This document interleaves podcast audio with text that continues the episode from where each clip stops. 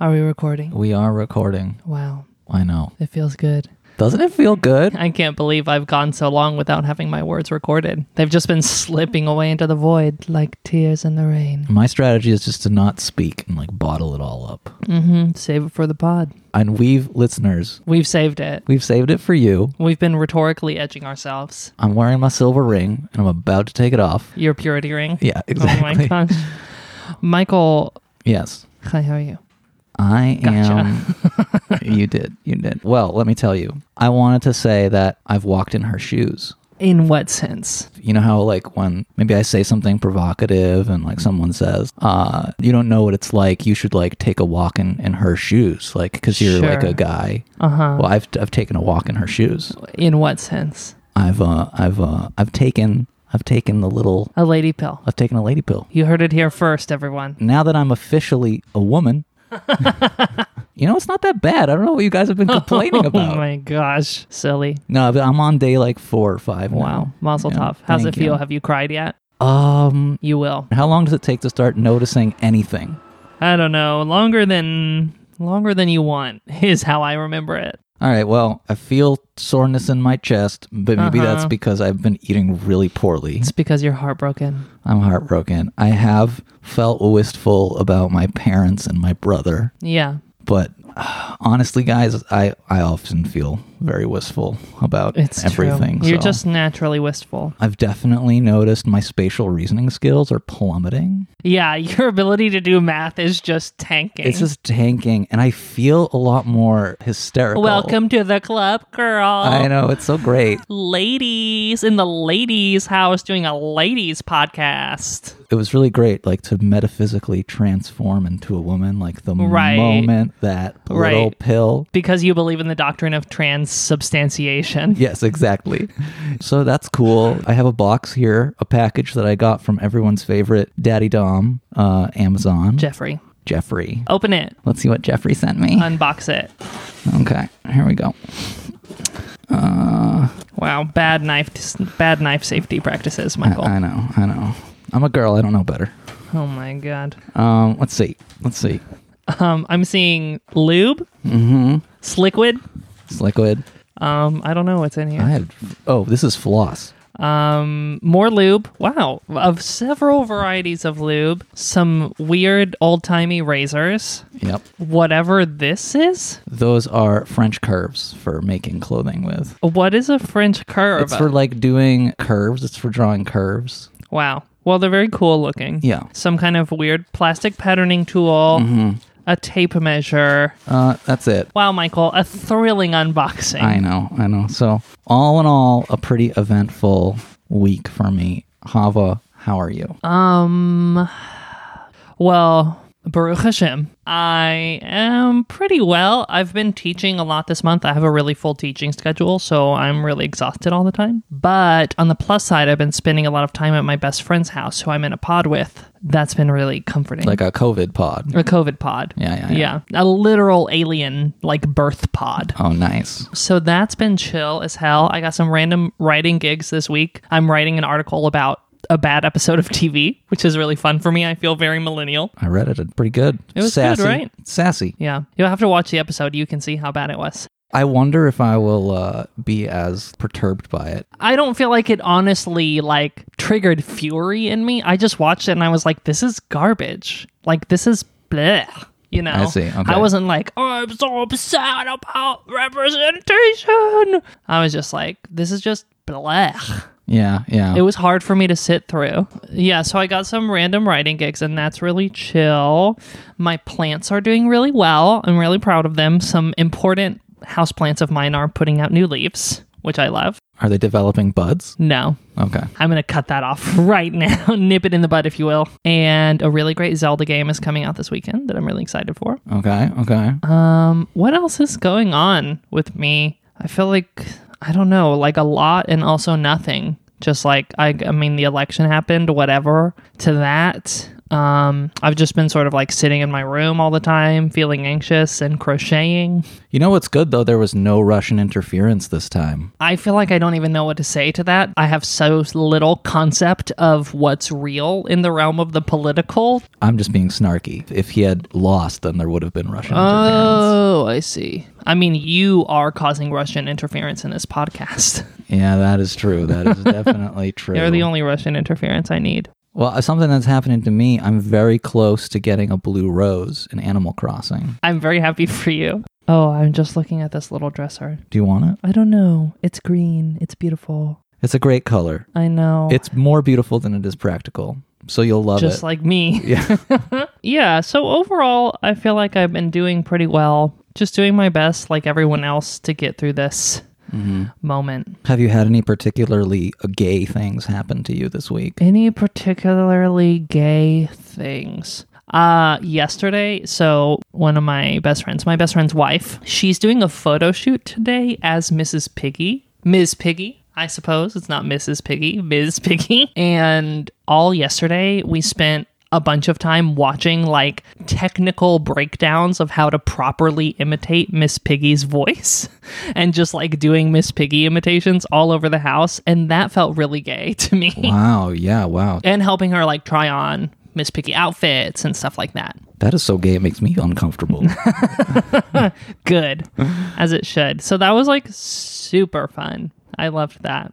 And uh, yeah, just I've just continued to exist, which is very gay. True. That's nice. Uh, do we have any podcast news? Any podcast news? Well, m- Soon we're going to have a little website. we're going to have a little website where you can bring us questions. You can anonymously submit on the little website a question. I think that might be uh, easier, perhaps, for the coy and the shy out there. Mm, the elusive. You know, you can give us your moniker, give us your subject, give us your question, and it'll go straight I'm to excited our. for that. But, you know, in the meantime, Hava, give him the number. In the meantime, lovers, you can call the Talmud hotline at 401 484 1619.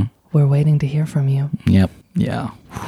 uh, okay, so should we get into some Talmud? Yeah, yeah. Fuck yeah. We got a text on the Talmud hotline from CK asking us what the Talmud had to say about police and abolition, which is very, you know, topical. Defund the police has been getting a lot of mainstream press this year and also with the election and everything it's very topical and i luckily just found a really good and interesting sugya about abolition probably the best one i found about abolition so far First question I have before we even answer the question is Is there an equivalent concept of abolition and chattel slavery during this time? And is there equivalent concept of police? I would say no, there's probably not an equivalent concept. I'm talking a little bit out of pocket here, so if I'm wrong, please correct me and I'm sorry, but my sense is that chattel slavery was a unique consequence of the forces of colonization. So there was slavery in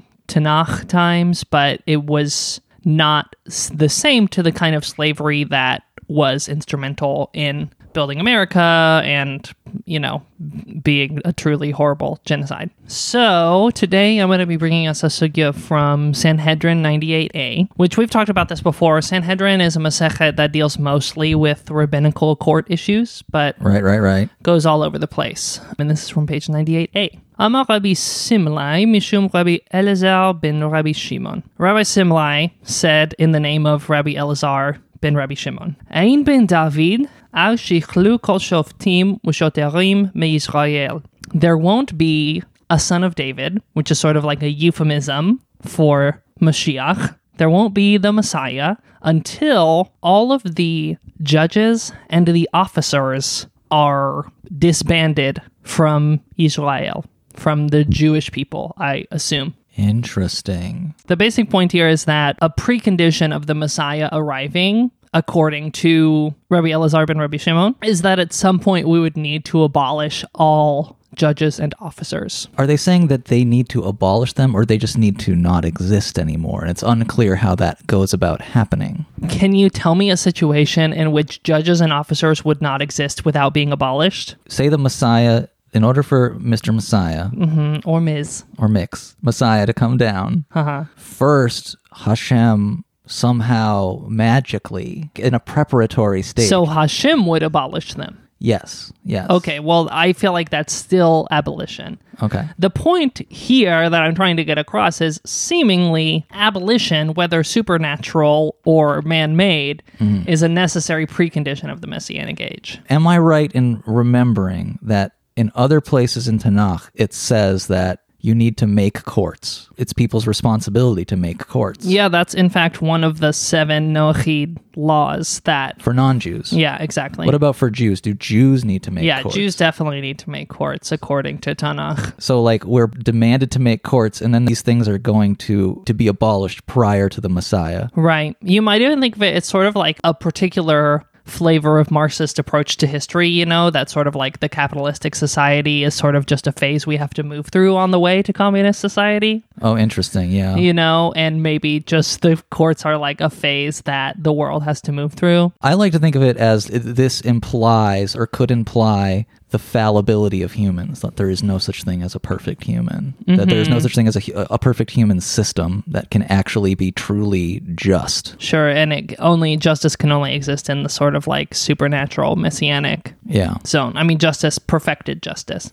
Yeah, yeah, Something I want to also, there's a little more that I want to bring in because they bring a verse from Tanakh as their proof for this. And what they say is, Shenamar wa ashiva yadi alich wa etzrov kavar sigaich wa gomer wa ashiva shoftaich. They bring this verse from Isaiah 23, I think, that says, And I will turn my hand against you and purge away your dross as with lie, and I will restore your judges as at the first. I think the way they're using this proof text is basically to say, because there's a prophecy that the judges will be restored, a necessary precondition must be that the judges must not be present. And since the writer of this piece of Talmud knows that judges are currently present, right Therefore, in the future, there must be some time where judges and officers are not present. oh well that kind of cuts my theory in half because then maybe it's like there needs to be a bad time before the messiah comes It's sort of interesting, like, that's a very apocalyptic Yeah. idea, and that kind of apocalyptic theology. It doesn't appear very much in Judaism today, but at the time of the rabbis of the Talmud, it was actually really popular. The apocalyptic literature was really poppin' during the Mishnaic era, and then we just sort of decided not to include it in our version of the Tanakh, except Yeah. for like Daniel. So it makes sense that they might have been exposed to that apocalyptic ideology. Also, a point that I think is sort of interesting to draw our attention to is that the word that's used here for officers is shoterim. The root, which is shin tet resh star, is related to the word for contracts. So it, it sort of Interesting. brings to me this interesting etymological connection that like the officer is like the person who enforces contracts, like an agent of contracts, in the same sense that like police officers today enforce the capitalistic social contract. They like protect property and perpetuate slavery. perpetuate slavery tell me more Well, because prison is how slavery was forwarded oh right right right okay right? okay, that's what you're after referring to. its supposed abolition, and so they perpetuate that quote contract. Uh, the state, in a way, has a non-consensual contract with all of us that the state has control of violence and power, and we, to a greater or le- much lesser extent, are quote protected by the state. which is why we should have citizen elected boards that uh, pick people who enforce laws. Are you making a joke about police reform right Uh, now, no, or no, is I'm- that this is just a- genuinely your policy proposal? Well, it's, it's one of the things that I would be pro. That Got uh, it. I don't feel super versed in what our alternatives to police would look like Yeah, from a brass tacks perspective. yeah. Don't ask us. There's other people who know more than us. There's much wiser people who have policy proposals for a post police world. Wow, that was some beautiful alliteration. Oh, it was good. Just know that Hashem agrees with them. Yes, Hashem is pro abolishing. I think the hard thing for me about the sugya is that implies that the judges are going to come back, right? Yeah, Hashem is going to restore the judges.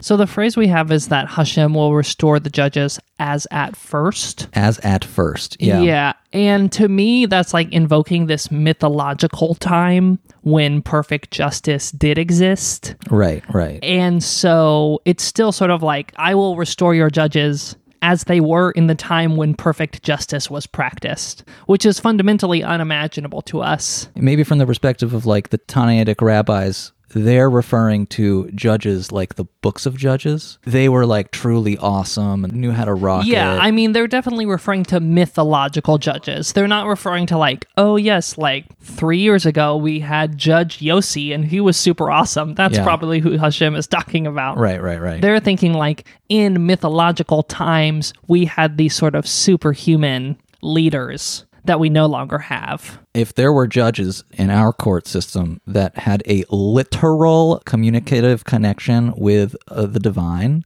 I'd be into that. I mean, everything about the court system would have to be changed. Prison would have to be abolished. That judge might be really cool. Maybe. Maybe. Maybe, I don't If know. they were as hot as Samson. Oh, yeah. so, yeah, it's just really interesting. So, this is my favorite sugya about abolition now because it's the one that most explicitly says that abolition is necessary. It doesn't give us a clear idea of what will come after abolition. But it does give us the clear instruction that abolition is a necessary prerequisite to a just world, which I think is it's sometimes the same way we have to engage with issues today. I don't know the exact policies of the society that I want, but that doesn't preclude me from saying no to what currently exists. Hmm, yeah.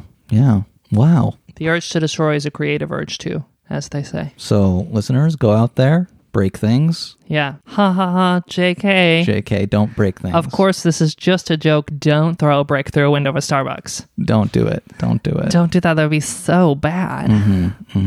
So sexy and bad. I'm thirsty. I know. Thirsty yet salty. A paradox. I know. I know. Well, that was neat. yeah. I'm into it. That was a cute little epi. Listeners, we have some more listener questions. I think I'm going to go in and hint to you that we're going to do a series about Shabbatai Tzvi, which I'm incredibly excited about, but we're trying to do a bunch of research before we get started. Research, research. yeah, we're thinking about starting another podcast. Big things happening. I'm recruiting more guests you haven't heard from before. We have personal drama that we're going to share next week with you. It's Yeah. going to be de- fucking There's delicious. all kinds of great stuff coming down the pipeline. and we're going to release some uh, patron only content Yeah. later this month. But for now, all you need to know is that abolition is necessary for Mashiach to come. We love you. We're thinking of you.